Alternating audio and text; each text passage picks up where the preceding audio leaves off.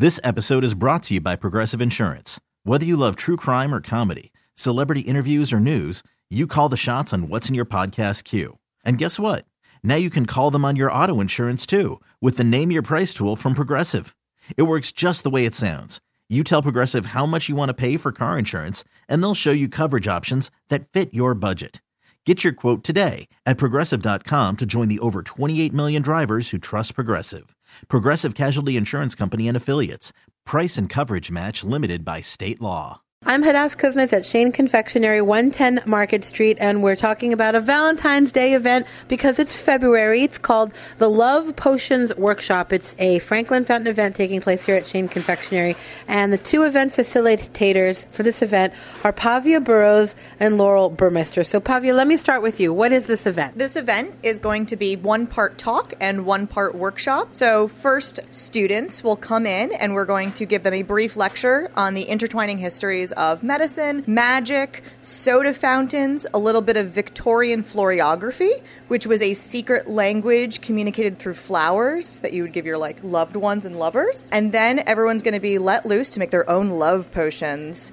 So it's going to be soda syrups and extracts, and we're going to be able to tell everyone what their meanings are so they can imbue a lot of power and magic into their love potions. Wow, sounds like mm-hmm. fun. Laurel, what kind of research did you have to do for this? So we looked through a bunch of books on floriography, like The Language and Poetry of Flowers from 1878 and Flora's Dictionary from 1837 to get a lot of the meanings of the fruits and the flowers. Also, there's a book called Magic and Medicine of Plants and a couple of encyclopedias of uh, aphrodisiacs and a bunch of other articles and books like that. You went like back in the day to like what era? Uh, it's mostly 19th century, but some go back as early as the late 18th century, a lot of them. Let's talk about the potions. People are definitely going to drink things, and so the potions are essentially soda syrups, and everyone's going to be able to take home a little heart shaped vial of their love potion soda syrup that they can turn into a soda for two when they get home. And during the actual workshop, there'll be plenty of seltzer water available for lots of sampling and sipping on sodas. So there will be extracts of fruits, like everything from pineapple and apples, and then flowers like violets and rose.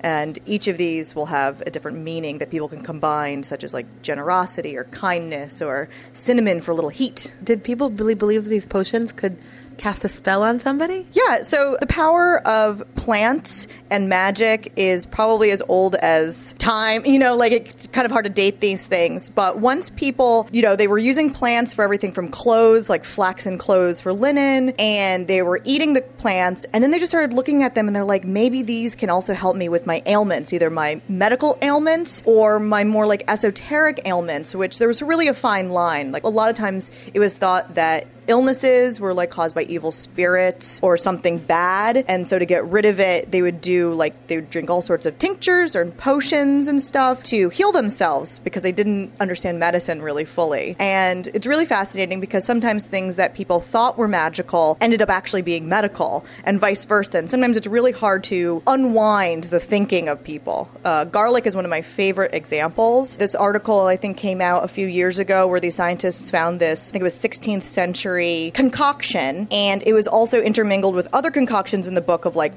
definitely magic, and then there was medicine, and they tried this garlic one out, and it ended up killing like 99% of like MRSA bacteria in the petri dish and stuff. So maybe they started doing garlic because garlic, everyone knows, you know, keeps away vampires, but we think that because it was generally thought to keep away evil spirits, against the evil eye, a lot of those things in a variety of cultures. And so maybe they thought garlic good for evil spirits, garlic good for my eye infection, and then they actually had to stumble upon, you know, a real thing. Interesting. What about tinctures and concoctions to make someone fall in love with you? First off, I have to say that it is amoral to use a love potion on someone against their will who wants also a lover that's being coerced, right? There's no really no fun in that. Love potions are best used on oneself to make oneself uh, either feel more loved or more open to love or express characteristics that would welcome love into their life. Uh, where does the pint of Haagen Dazs fall in with all this?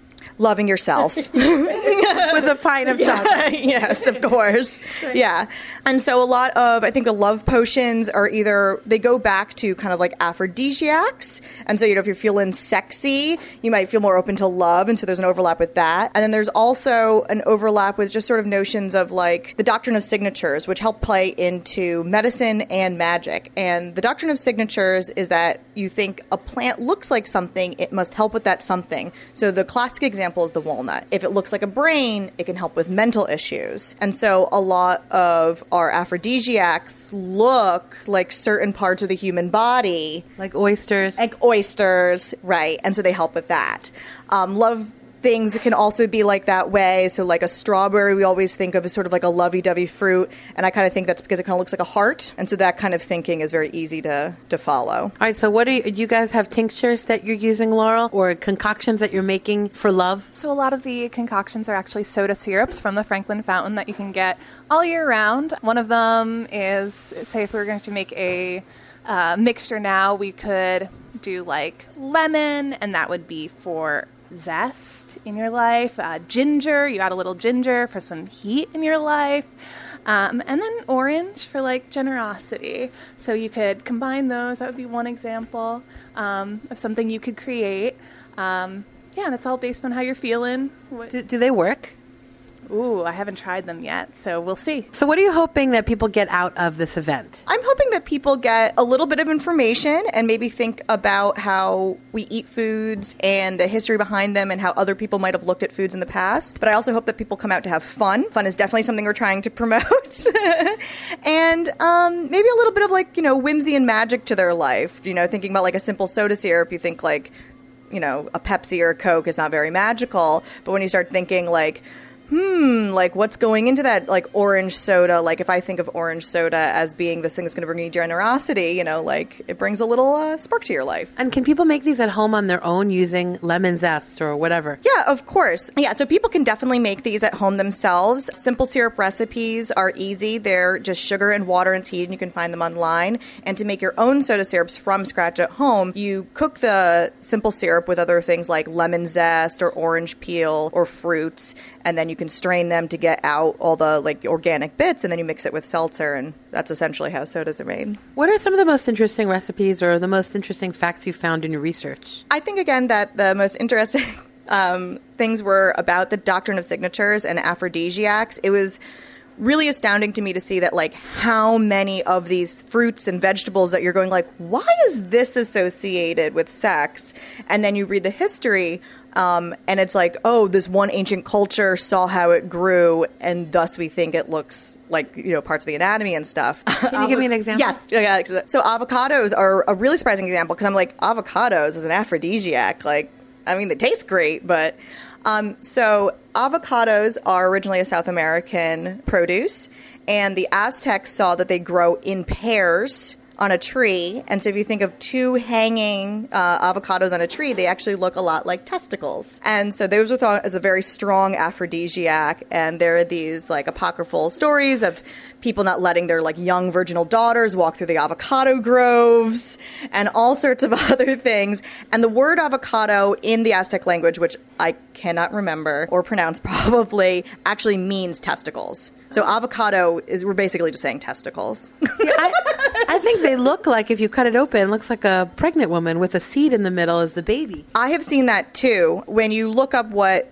a lot of common people think for like doctrine of signatures, because this is still an idea that persists. People still insist that this is something that works, and it's very common like um, the magical and the occult communities. But it's also popular in sort of like the more new age healing, where people are looking to more like fruits and vegetables to get their medicines from again. And I saw a lot of people saying that avocados maybe were good for the womb and showing diagrams of a womb and a baby in it, and the avocado in the pit. So you're not alone in that thinking.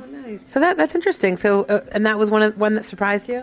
Yeah, it was. Yeah, because it was just one of those things where I'm like, chocolate, for some reason, it kind of made more sense, you know, because I did think, like, oh, you feel like happy when you have it, like the serotonin, but like avocado is just not a sexy fruit to me. it's green, it's mushy. You know. I guess you'll have more energy if you eat the green things than uh, than the brown things. Yes. Yeah. Most definitely. Yeah. That makes a lot of sense. So tell me more about this event. How much does it cost? Who can attend? Do you have to register? Uh, yeah, so if you could register online, you could go to tinyurl.com slash Shane Events, or you can come to our shop at 110 Market Street or 116 Market Street, the Franklin Fountain, or you can call. The phone number is 215-922-1048, and it's $22. It starts at 6.30 at night on February 15th and 16th. And you get a lecture, and you'll be concocting your own tinctures. Yep, it's going to be a hands on workshop, a lot of fun. Laurel Burmeister and Pavia Burrows are event facilitators of the Love Potions Workshop, a Franklin Fountain event at Shane Confectionery, 110 Market Street. Again, that's Thursday and Friday, February 15th and 16th at 6.30 p.m. in celebration of Valentine's Day. Thank you so much, ladies. Thank you for coming. Thank you so much. This episode is brought to you by Progressive Insurance. Whether you love true crime or comedy, celebrity interviews or news, you call the shots on what's in your podcast queue. And guess what? Now you can call them on your auto insurance too with the Name Your Price tool from Progressive. It works just the way it sounds. You tell Progressive how much you want to pay for car insurance, and they'll show you coverage options that fit your budget. Get your quote today at progressive.com to join the over 28 million drivers who trust Progressive. Progressive Casualty Insurance Company and Affiliates. Price and coverage match limited by state law.